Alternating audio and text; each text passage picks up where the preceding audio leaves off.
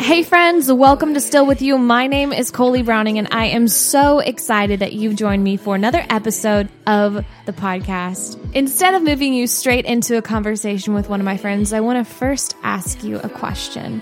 How are you?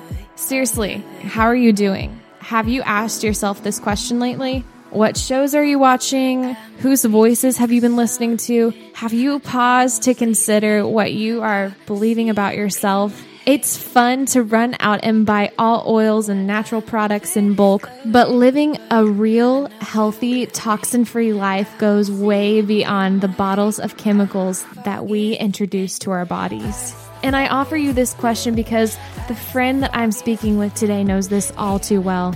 As a young mom and wife to a professional athlete, lifestyle blogger Margaret Matheny felt pressured to fit a stereotype and started chasing after her own idea of perfection. Even though she spent endless hours at the gym and wore cute clothes to craft a social media worthy baseball wife life, she felt unhappy and she was incredibly unhealthy. Today, Margaret's external rhythms remain the same. There are still baseball games to attend, two precious baby boys to feed, and then there's the hassle of moving Uh, four times a year. And yes, this is a real thing for the families of athletes. But what has changed is within her. Today, Margaret is living a toxin free life where she flocks to what is authentic real people, real food, real missions, and forgetting all the other fake stuff. She has found that it just creates resistance in living a full, free life with Jesus. And on this episode of Still With You, Margaret gets real in sharing about her transformation story. Today, she is happy, healthy, and walking in freedom, all because of Jesus. It is her mission to help women live confidently by maintaining a healthy and intentional lifestyle. Clearly, I am a fan of all of this and more that Margaret advocates for on the daily. Whether this is through a blissful blog post or an encouraging video, I am always inspired by Margaret's real life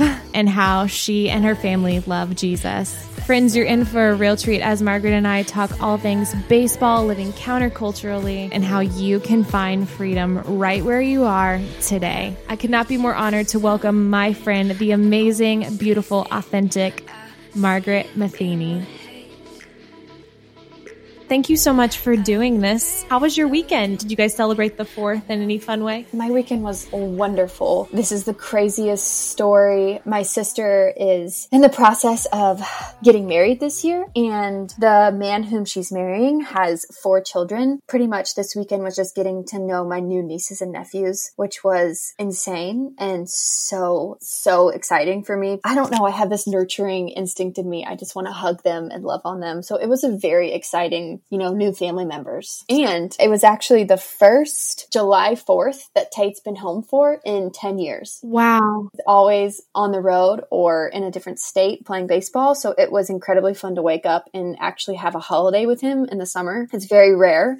And normally, like all baseball teams play on the 4th of July because it's a huge ordeal and fireworks. And he just got to hang out with the family. And it was like, this is really nice. This is a slice of real life. So that was really enjoyable for us. Where are you guys currently located? Do you mind like sharing what team he plays for and a little bit about what your life looks like in this season? Oh my goodness. Yes, absolutely. Well, to begin, Tate plays in the minor league system for the Boston Red Sox. So he was drafted in 2015, left junior year of college, and we got married 2016. And so I've been traveling with him for the last couple years. And by traveling, I mean in February, we go to Florida for spring training. Within the last week of spring training, they tell us what city we're going to go live in, what team he made. And so that's our second move of the year. And then we kind of just stay in that city. So it was Greenville, then Roanoke, Virginia, then Portland, Maine for the last couple years. And so we just stay in that city until he's either released or traded or moved up or down. Luckily, that's not happened to us. We've just stayed in the same city the entire year. And then we just come home in September and then we're in mm. St. Louis, which is both of our hometowns. We're in St. Louis from September to the end of January. So he plays for the, is it the Pawtucket Red Sox?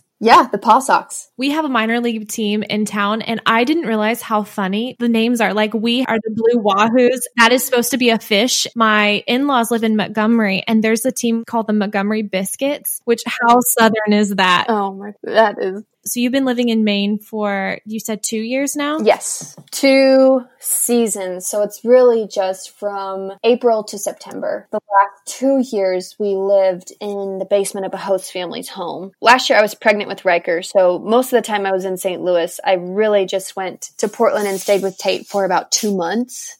And then all the other times with like my doctor appointments, I, I was in St. Louis. Yeah, that was our Mhm. home ish for the last two years. With COVID, we were in Florida and then got the call from one of his buddies who is a scout was like, dude, baseball's about to get shut down.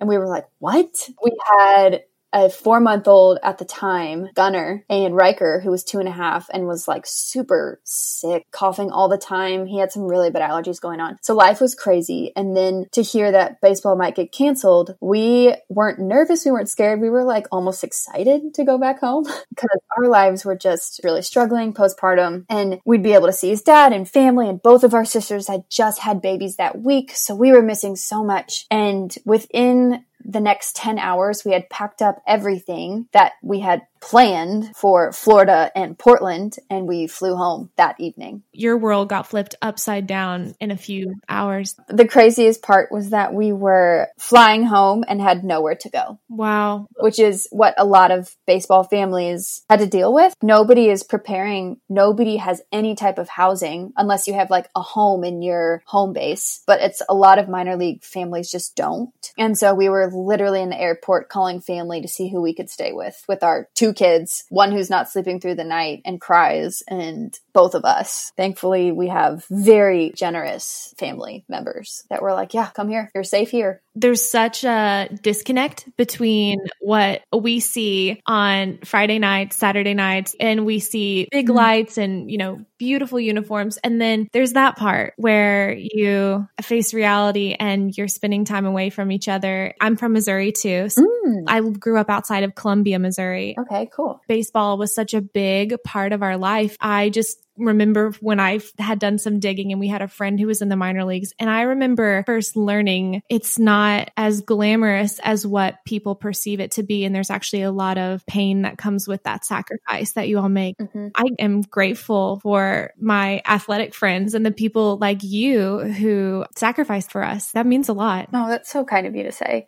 And honestly, I'm so grateful for what has come out of COVID. I'm grateful that you guys got a break Yeah, bond and hopefully catch your breath for a second. thanks. Yeah, that's really what it feels like. I mean, last season ended in a really tough spot. We finished in AAA, but Tate was just drained beyond measure. And then we had a child, and then we were more drained, and then he almost quit because we had two kids and we were still in the minor leagues and mm-hmm. the pay is substantially lower than people think. And he would tell anybody this as well. Like he had this moment of realization where he had to switch his mindset. He's not playing baseball to play baseball. He's playing baseball for the Lord Yeah. for whatever God brings out of his career in baseball, he wants it to be for God. And that totally changed his mindset for this game. The last couple years, we were victims to the game. We were Mm. incredibly lonely, had a very tight budget. He did have a signing bonus, so that allowed us to live for a couple years pretty easily. But now with two kids, it's vastly different. I mean, if Tate was sitting with me, he would never say like, feel sorry for us or anything like that. We're just in a place where we were there and it was miserable. It was making us mm-hmm. miserable. But now that we almost like rededicated the game of baseball to the Lord, it just makes a huge difference in the way that we view, well, I say we, but it's mostly Tate. It's a two person team. I feel like you're just as much in it as he is. You're definitely, yeah. there just has new meaning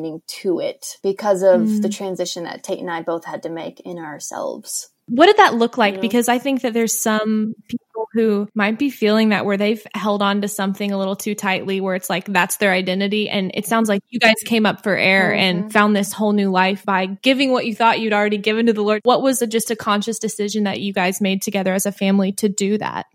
Man, such a good question. I wouldn't say it's this one huge thing. It's these little mundane tasks that we had to change in our life. How we're speaking to ourselves, what we're doing for the first 10 minutes in the morning, how we're communicating to each other. Part of me just wishes Tate was here. He would explain that he had this whole anxiety, panic attack stage of his life. Me when Gunner was born. There's this thing about baseball that draws you away from your family, from your security, from pretty much everything. And it's so easy to just focus on your success and getting to the next level. Mm. For us, that was what we were focusing on. So when that didn't happen, it would just really destroy both of us. And we wouldn't talk about it. We'd just be really upset.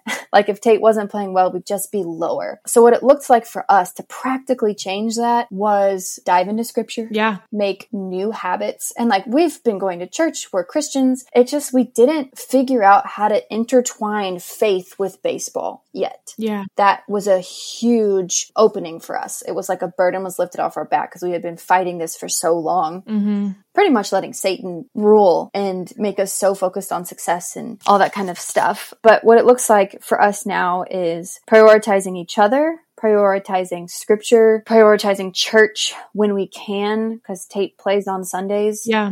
And that's when COVID comes in that we would have never had this time to make these priorities if it wasn't for COVID. Mm. Crazy how the Lord chose to pick us and chose to put us through that new chapter of life amidst this massive suffering of COVID. We don't even know how to really talk about it. How are we the ones to come out of this stronger with a better understanding of each other and Christ? We're just really grateful. Hearing stories like that, it just makes me feel hopeful. Uh, honestly, that God's in control overall and that you all needed that. If you don't mind, I would love to know how did you guys meet? So you both grew up in St. Louis together? Mm-hmm. We did. We actually went to kindergarten together.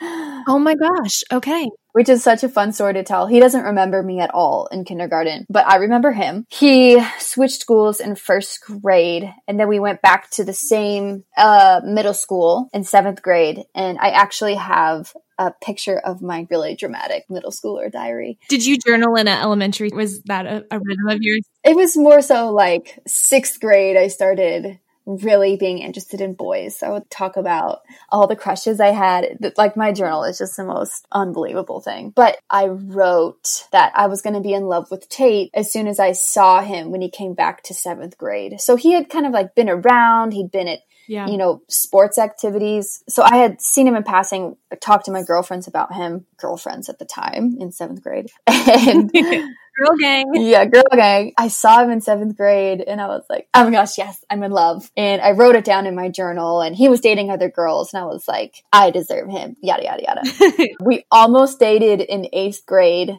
you know, those little love spells you get in. Yes. I was just like, no, I don't think I need to like have a boyfriend yet. I was Miss Know It All. We just kind of stayed friends in high school. I had dated other people, he was dating other people, and then we both started dating in college. Our freshman year of college, we started dating, which is just super fun. I was actually at Baylor for my first semester. Okay. And he was at Missouri State playing baseball. I fell in love with Tate within like a month of talking to him. And we convinced ourselves that the best idea was for me to transfer from Baylor to Missouri State, play soccer, be with Tate all the time. Yeah. So that's what I did. And of course, when I told my friends and family that I was switching schools, everyone was like, oh, you're doing it for Tate. And I was like, no, I have this yearning to play soccer, yada, yada, yada, which was like a great cover up for what was actually happening. You're a good athlete too. I think that you can exercise both. So, yeah, totally. You know, I was pulling my cards. And so I transferred. We broke up for a stint in sophomore year, but then we got back together, got engaged right after he was drafted because he used his signing bonus money to first buy a truck and then buy me a ring. We got married within five months and then baseball season a month later. I read this from your blog and I am honestly so shocked. You guys have moved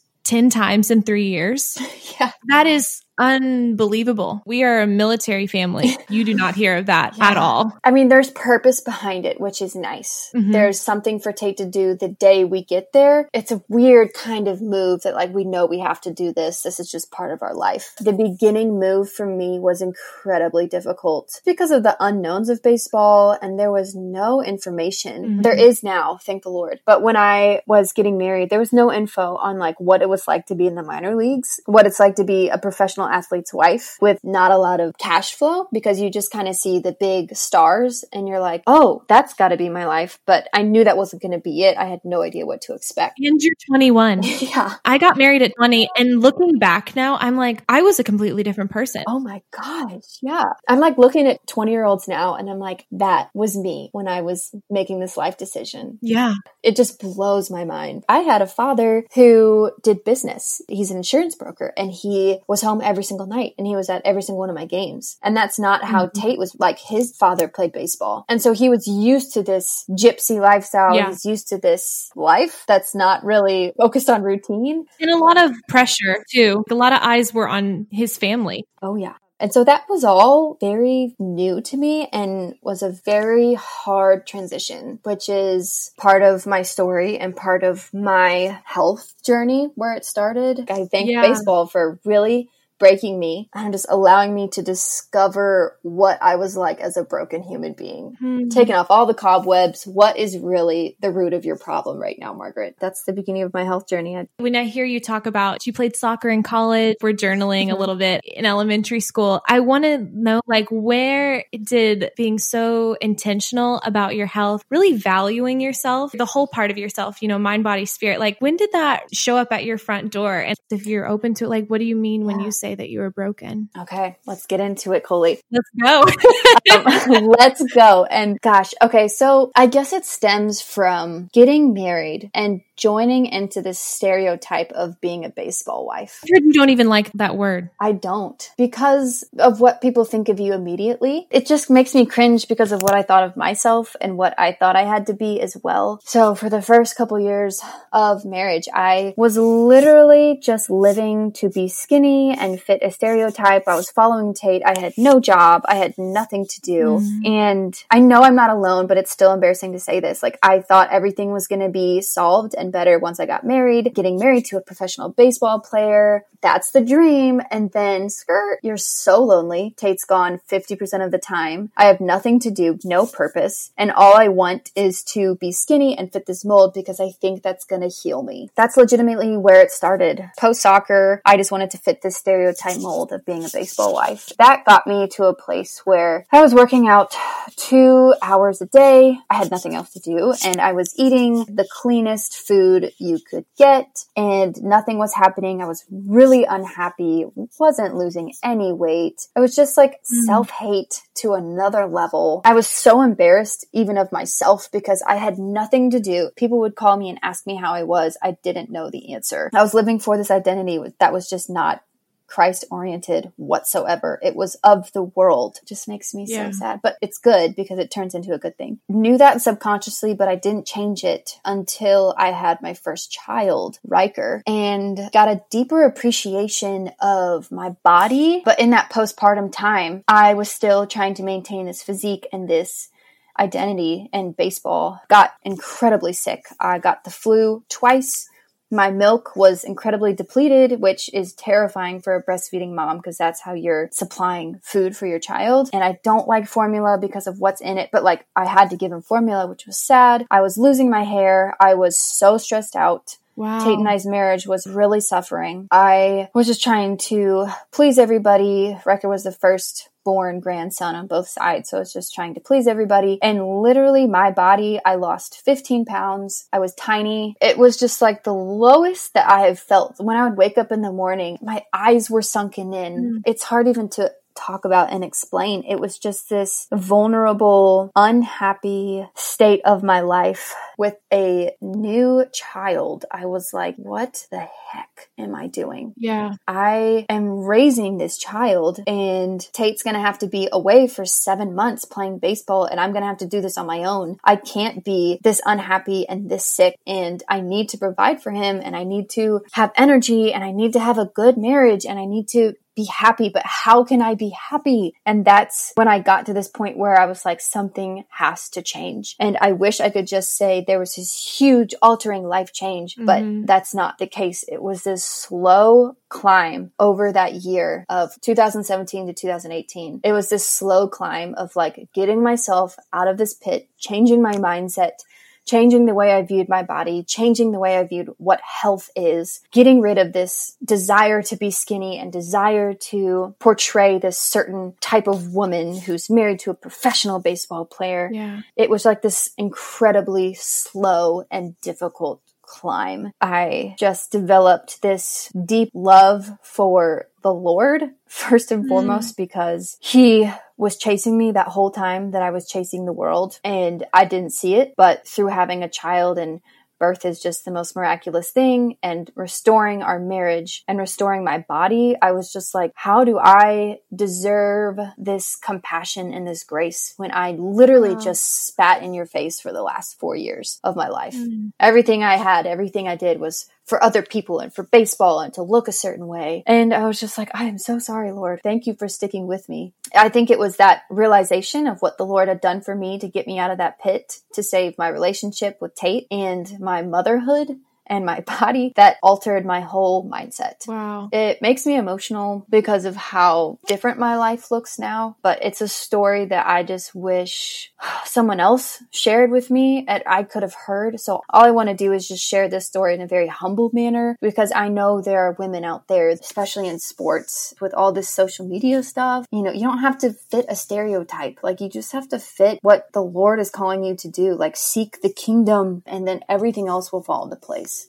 I get chills every time. That's just the message that needs to be shared, not this crazy message of you have to be a certain way to get a certain amount of likes and you have to look this way because you want people to think you're put together. You have to have this amount of money and just the lifestyle that God placed me in. He's got to be using me to share this story. I just don't know why else God would have put us in this place and allowed us to keep going when we almost quit baseball. Mm-hmm. It's a very humbling couple of years of my life. I love your blog, by the way. If anyone has not found it, they need to find it. All your videos too. But I want to read what your bio says. And it just says, I flock to realness, real people, real food, real missions, all that other fake stuff. It creates resistance in me and I feel it in my soul it wasn't because of the people and the things that were surrounding me. It was because I was choosing those things mm. to surround myself with. Yeah it was just a very toxic thing. All I can think of right now is that there are friends of mine, people that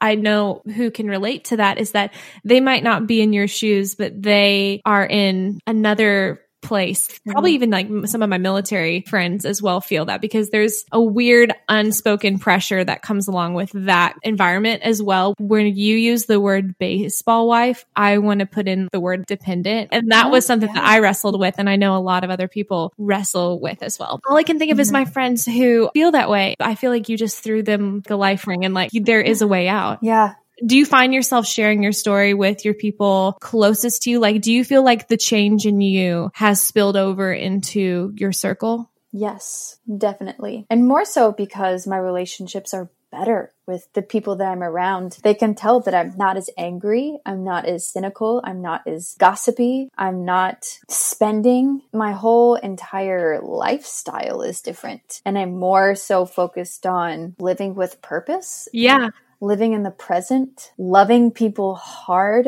For me personally, when I am focusing on other people, my life is better. Because when I'm focusing on mm-hmm. myself and what I yeah. want and what I don't have, that's when I get angry. And it still happens, but like I have to constantly remind myself to get out of that mindset. What do you do when you need to do that? Because I can say what I feel like I've seen you do. I love that you even shared like one morning you just went and bought a juice. I don't know where you were in a bay or something in Maine. You mm-hmm. just went out and like waded in the cold water in the ocean. yes. That is like the coolest, unique thing. And I never would have thought that that might be something our body needs when we're in a funk. Uh, what a good memory that was. All the places that we lived, my safe place and what gets me out of my funks is just being in nature, whether it's just walking yeah. with my kids, because sometimes I don't get to just do it by myself. Walking with my kids and the beautiful places that we've lived in. Portland, Maine is incredible. When I am in nature, I feel like all of my worries just go away and I'm reminded this is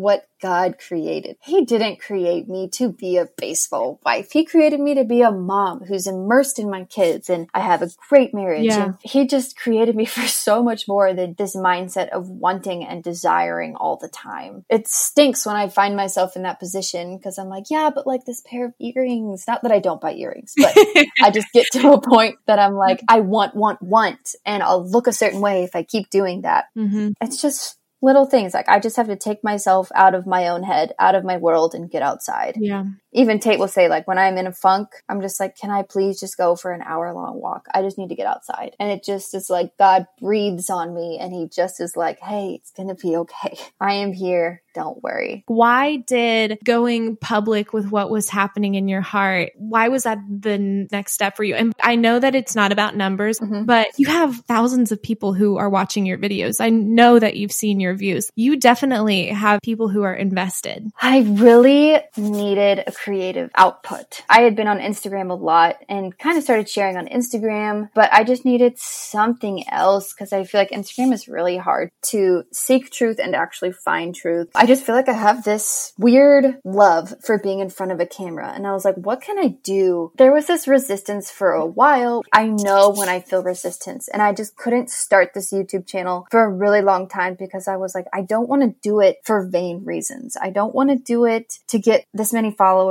and to get money yeah. to get fame. Like I felt that resistance. So I just couldn't start it. It just didn't feel right. And then when I started praying about it, I was just like, I have to share this message to women that was just not even share a message, but show in my lifestyle. You don't have to be what the world thinks you should be. Mm-hmm. And by doing so, I wanted to give baseball women an inside look into what it's like, just how toxic thoughts, people, products causes a lot of ruin. And that is the root of why I started this Margaret Matheny YouTube, Instagram, blog. I want to share this message because there's a need for it. That non toxic products isn't just to make you prettier or healthier and vibrant and glowing. It releases this inner you that's just begging to come out when you get rid of these wow. toxic lifestyles, toxic stereotypes, and toxic self talk. And I was like, that's what I need to share with people. I don't know who's going to listen, but I know that there are women in the baseball industry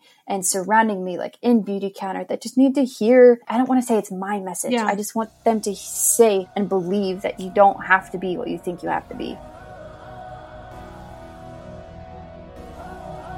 Hey, friends, I'm interrupting my conversation with Margaret to let you know that we are halfway through the year, halfway through season three of the podcast, and I think it's time to reassess. I do not want to look back at the end of the year and think, what could I have done better? I want to hear from you smack dab in the middle. I've composed a short survey. Seriously, it takes less than one minute to fill out, and it is beyond helpful in hearing your voice. It is completely anonymous, so your privacy is protected, but what matters is the answers to the questions. They're very simple. I'm just asking about who's listening, your age, your gender, what city you might be listening from, and then also what you want from the podcast. What are some topics that you'd like to hear about? More of the Bible, more about maybe relationships, dating, money, entrepreneurial opportunities, athletes, sports, more musicians, more artists, more film creatives. What do you want to hear? The purpose of Still With You is to first glorify God, but it is also to serve you and encourage encourage you in whatever way you may need it. Your voice matters. And when you partner with Still With You, you're making a difference in the lives of others. The second question I have is who would you like to see on the podcast? This could be a friend of yours with an amazing story, a leader in your local community, or someone who genuinely inspires you. The Bible talks about the importance of our testimony. That is what Still With You is. It is a place for us to get in the Word and also to hear from others who God is working through.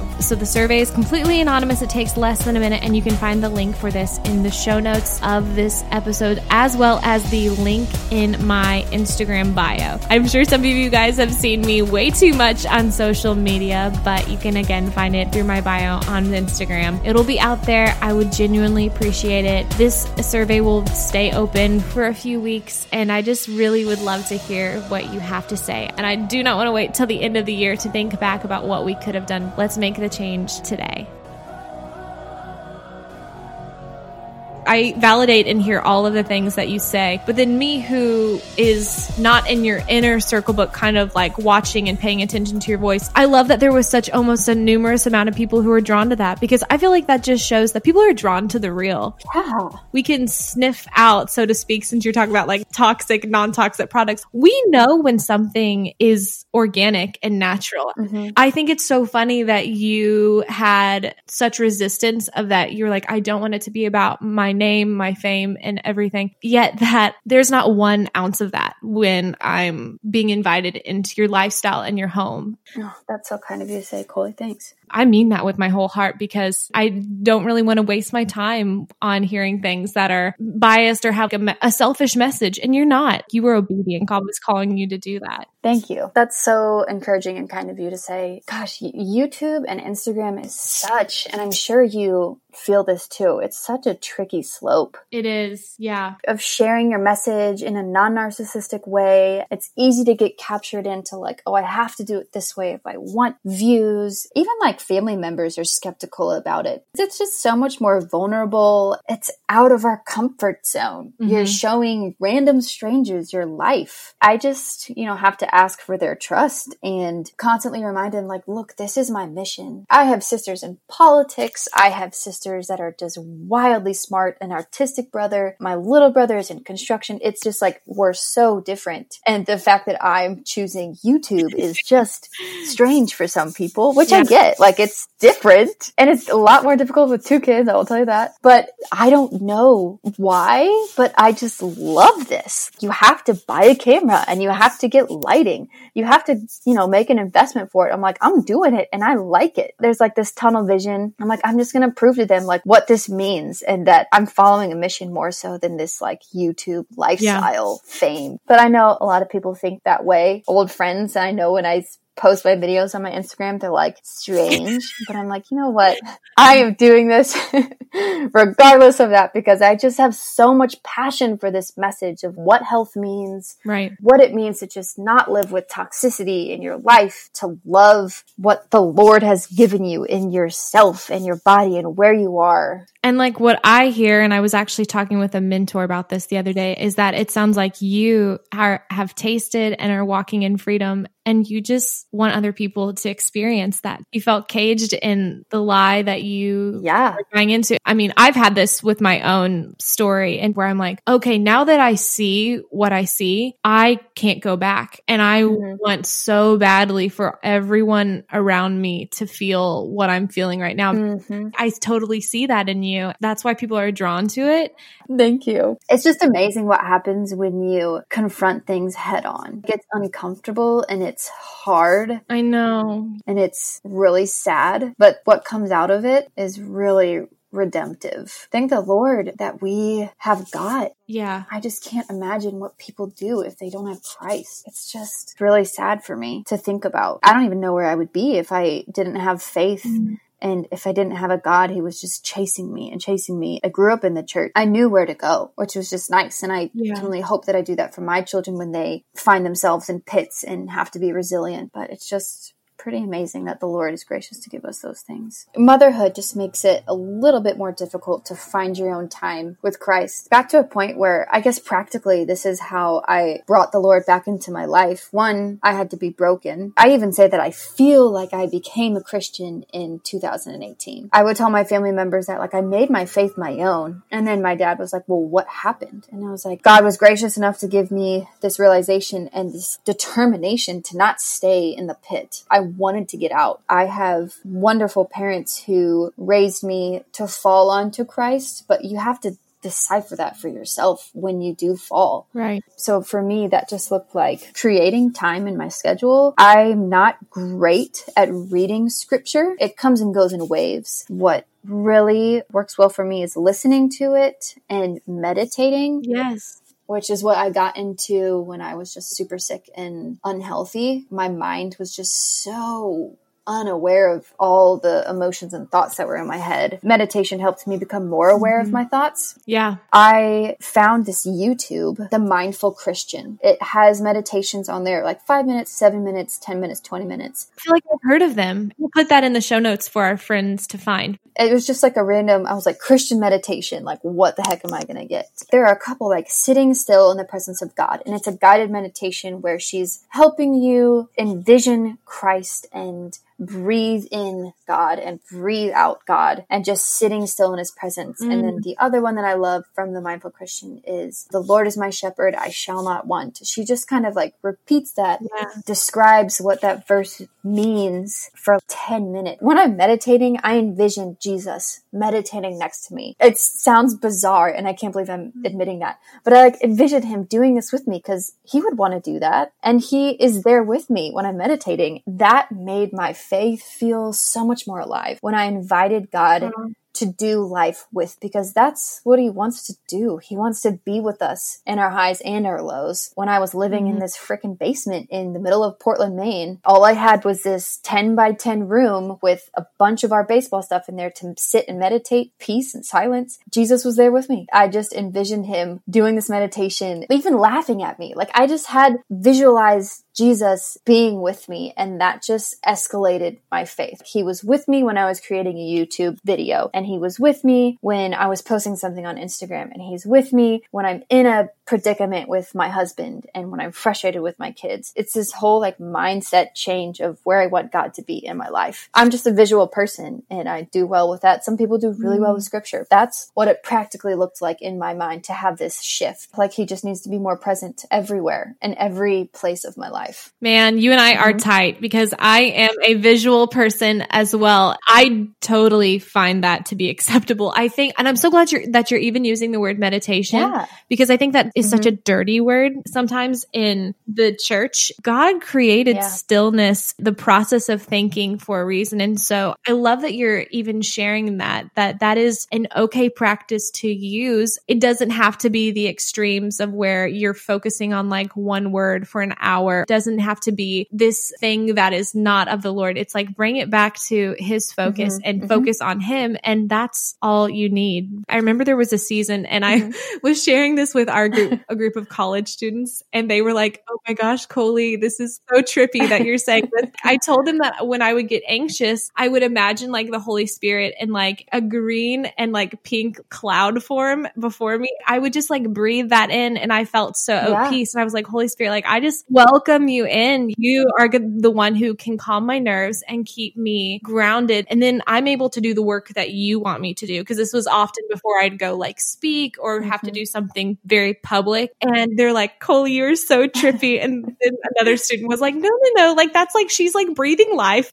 it's just so rare to mm-hmm. hear that about people because they think it's strange. Yeah. I mean, it's the same with everything that I preach about health. It all comes back to you and what works for you and your brain and your head because God created us all so differently. He's a pink and green cloud for you and he's this meditating hippie for me. Okay. Yes. I love that. Yeah. And he wants to do that. Like he's like happy to be those things for us. Right. Like, there's no way he's like, oh my gosh, stop imagining me like that. Like he wants us to just grasp him any way we can. And I even heard someone say when they were talking about how, like, if you're n- maybe new in whatever it may be. Anything that you try out. For example, in my young adult life, like young, young adult life would have not been like, I think I'm going to like ask God like what he wants me to see to help me in this moment, connect with him. I don't think I would have thought that you were talking about how God laughs. I think that when you, and you, of course, being a mom, when your kid walks and they trip, you don't go over there and punish them. Mm-mm. You're like, look, they're trying. Yeah. And you're like, get it back up. And I think that's what God does with us. It's loving. And he's, you took yes. one step. I'm so proud of you. My daughter, my son, I'm so proud and mm-hmm. like loves that. Absolutely.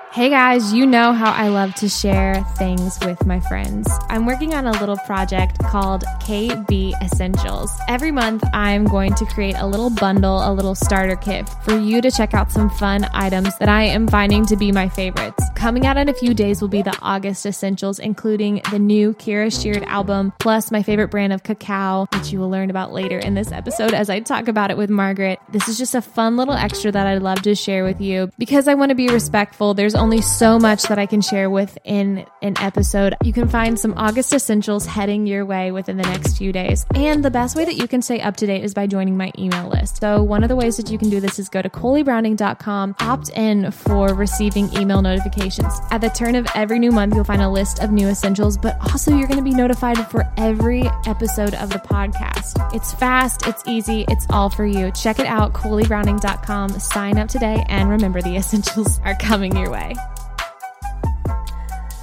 I'm wondering what your next season looks like. MLB starts at the end of the month. So, July 23rd. what does that look like for you guys? From what our knowledge is, and when this airs, I'm sure it'll be known. Uh, minor league is canceled. We are just going to be in St. Okay. Louis for the rest of the year until hopefully things start back up normally in February. Will you have to go back to Florida? Yes. And the major league obviously is starting, and this is public knowledge, is they have a taxi league, a taxi squad. They have their 40 man roster, and all of those guys are in camp right now. Potentially, Tay could make the taxi squad. We don't know. You don't know anything until they call you. When you say taxi squad, that means like the level above AAA. It's pretty much a tr- COVID AAA. Okay. So anybody that goes down in the big leagues, they want that person that they potentially could call up to be on the taxi squad so that they're not bringing people from all over the United States and potentially exposing people to COVID. Right. So they're just trying to keep everyone safe and this taxi squad is their emergency guys. We don't know if we've made it. Nobody knows if they've made it. So they're just keeping it right now to the 40 man to just make sure that people are staying safe and people aren't being exposed or moving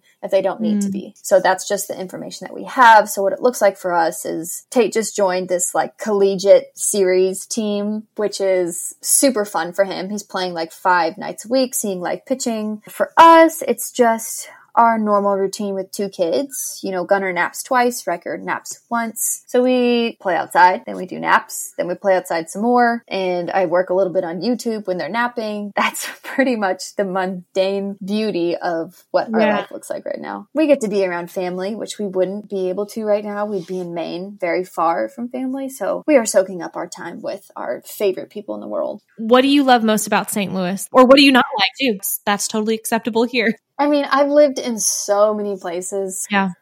I wouldn't even say that there's something to not like because of the other places that I've lived in. I love the changing of the seasons, a hot summer, and then you get to transition into fall. We were in Maine for the last two years and it's cold there. Yeah. In May, we were in like our down winter coats up in Maine. I love that St. Louis is just beautiful and you can enjoy all the seasons. Uh, obviously, love there are families here. Love the food. I just love the consistency of the Midwest. It's just so chill. Me too. There's nothing like the Midwest, especially if you're from here. You will understand. I went to visit my parents a couple of weeks ago and to get to the airport from St. Louis, you know, we drove by Busch Stadium Mm.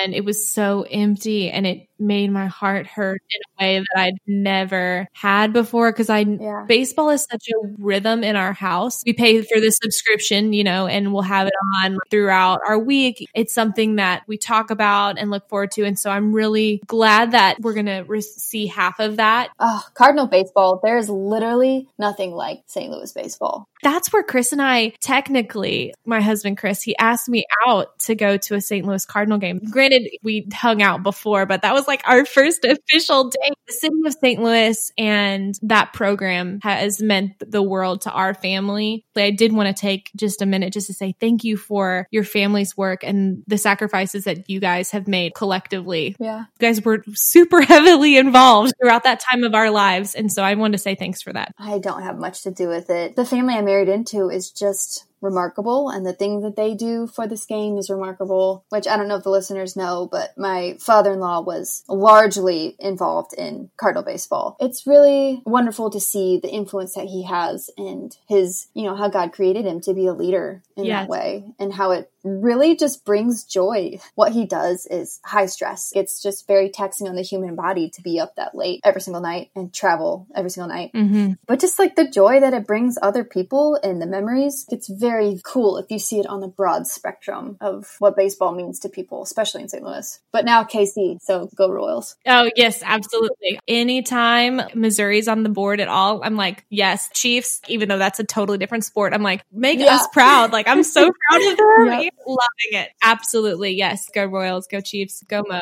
I have been introduced to cacao. Am I saying it right? Yes. Oh, this is so funny. This is so great. So I'm pretty sure I heard about that from you first. And then I went to a wedding a couple of weeks ago and a friend of mine was like, yeah, I just drink cacao all the time. Uh, we have a local shop. It's like Whole Foods style, but it's local. I went and got some cacao and tried it. Is that something that you love? And am I doing it right by when I mix it with almond milk and almost like hot chocolate? Yeah, cacao is actually the bean. It's like the source of what chocolate comes from. I'm not a big hot chocolate person, but this one is a little bit spicier. Rich and it's bitter. That's the word I'm looking for. And I'm not a hot chocolate person. I'm not a milk chocolate person. When I go to eat chocolate, I want it dark and I almost want it, as you were saying, bitter. And so when I found this, I was like, oh my gosh, I'm in love. That's amazing. Yeah, it's like a totally considered a superfood packed with antioxidants and anti-inflammatory compounds in it, which is incredible for American diets. Like a lot of us, even me, we have inflammation in our bodies due to stress and what we're eating. And cacao is incredible for reducing inflammation, supporting your blood. It's just like this blood tonifier. There's a lot of things that it's great for, but the taste and the way I use it is like what it's the best thing for. So what you're saying is you you make a almond milk drink, It's the version of hot chocolate that I've always wanted. Like a non-sweet, bitter, almost coffee-like. Almost coffee, but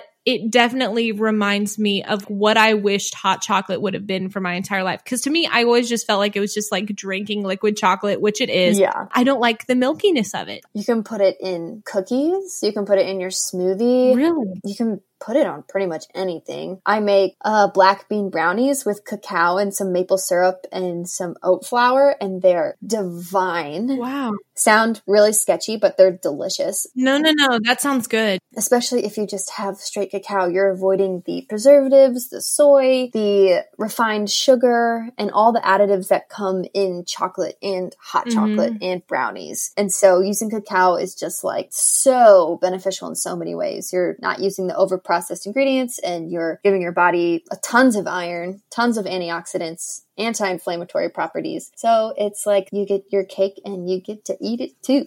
Hey, well, now I want to try it in like baking because I didn't know I had permission to do that. Oh yeah. See, I am such a person who does like a quick Google search, and that is all I limit myself to. Where I'm like, oh, I want this in liquid form. How am I Mhm. going to do that? That's just what my Instagram is for. It's Mhm. for food account where I can just get inspo of what to do with my food and all that jazz. So that's how I know that much about cacao. I'm not like an expert. I love cacao Yes. because I do love chocolate, but I just feel so yucky when I eat conventional brownies, chocolate and hot chocolate. It destroys my body. Yeah. So I just learned how to make it in a way that didn't make me feel yucky. You were killing it. I hope that you continue. Please don't stop. We're going to continue listening and watching and reading and praying for you. Honestly, that's the thing that I think I want our friends to be invited into is to pray for your family. Thanks, Kohlie. That means so much. The podcast is called Still With You, and you can answer this however you choose to. Mhm. I was wondering, Margaret, where is God still with you? What a good question. It even gives me chills. I listened to your podcast and I purposely didn't listen to other people's answers of this. That's actually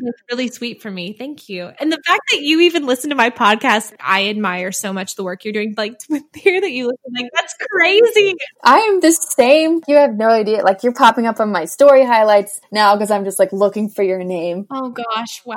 I could say the same thing to you. I believe in women supporting women regardless of where you are in your life. Absolutely. My answer, I'll be vulnerable here. I like to have the best answer. I like to have the best food, the best everything. But a lot of times I have to scale it back and just tell myself to be honest because that's when I get into funks, is when I try to be too much. My answer would just be God is still with me in the mundaneness of our life, which is just really powerful when I think about it because in these like constant routine days, nothing's going wrong, nothing's going super right. That is when it's really easy for me personally to just not even worry about God. I don't need him because things aren't really crappy. I don't need him because like we're finding so much success. It's just powerful for me as a mother and a wife and baseball gypsy God is with me in the stillness and in the mundane of my life. And when He's not, that's when I get into really dark gray spots. Yeah, that's what I would definitely say. It's just impactful for me. Like when I'm changing diapers, God sees this as me serving. That's how He sees when I'm cleaning and doing laundry. He's with me in this mundaneness of my life. That's very prominent in my story that in the middle of a basement, Jesus was right there meditating with me. Yeah. Like He's just with me in the most normal situation situations in my life and amidst this uncertainty and this waiting in baseball and this almost ungrounded lifestyle. Yeah. Where we have to just like find routine and just being mundane. That's where he meets me. And I have to be very intentional. But also it just makes me really grateful that that's where he wants us to be. That's where he wants to be with us. I love that. I'm so glad that God's like not afraid of crummy basements. You know, like really, like, yeah. he's not afraid of like yes. me with when I'm like crying on my yoga mat. I need him desperately. You know, I love that. And I think that yes. you, as yeah. a friend, offer a freedom in that. And listen, I'm going to mm-hmm. have to have you back. Are you cool with that? I want you to come back, share some more with us yeah. whenever you like. I just leave the door open to my friends. And I'm so grateful for this. Oh, that's so sweet of you. Yes, absolutely. And even we should bring Tate on this too, because he would bring some wickedly good insight on just like professional baseball, everything that he's been through, which is just, he has an incredible story too. I would totally welcome that. Let's set that up. And honestly, that is such an answer to prayer because I haven't had any athletes on the show. And it's so crazy because I'm interviewing you today, which uh, you're so much more than like the whole athlete thing. But you know, that's obviously, it would be unfair to say that's not part of your, your life. Yeah, it's a huge part of our life. Yeah. And then I'm interviewing a college basketball coach tonight. And I'm like, God, you're so cool. And then to hear you say, Hey, welcome Tate. I'm like, yes, I welcome it. That would be awesome. So yeah. I'm just going to look forward to that. Thank you. Absolutely. Guys, is she not the best on the microphone, off the microphone? She is the real deal. Her heart beats for others to know Jesus and to feel better healthier, more alive, more vibrant, all of the fun adjectives. She wants you to experience them because she's experienced them firsthand. I think it's incredible when we see amazing, brave people who've done the hard work, beginning with themselves, and then they express it and throw it around like confetti for all of us to taste and see that the Lord is good. If you want to find more information about Margaret, you can visit her website, Margaret Matheny. There is endless amount of information for you to just sort through and find and watch, and I'm so grateful to have her her speaking encouraging truth into my life. And you, as my friends, I want you to experience that as well. So again, you can go to Margaret Matheny. There's more information that you can find in the show notes for this episode by visiting KohlieBrowning.com. I would love to connect with you. You can also follow me on social media, Kohlie Browning, K O H L I E, and Browning like the rifle. I would absolutely love to hear from you and encourage you in any way that I can. And while you're at it, send Margaret a quick message and tell her thank you so much for being on the show. Before we go, I want to thank my friend Lily Garay for her allowing us to use her music this season. This is her song Lifted from her album. It's all beautiful right here. Make sure you check out lilygaray.com and follow her on social media at Lily Garay. She is doing amazing things with Ciela Records and generating new music every time I refresh Spotify. And finally, saving the best for last, I want to thank you for hanging out with me and Margaret today. It is all because of you and your faithful support that I am able to keep still with you on the podcast airwaves. I cannot wait to hang out with you guys again next week. Plus, Leanne Aranador, founder of Lotteroo, will be here. Until then, be bold, be brave, be you. And remember that he is still with you.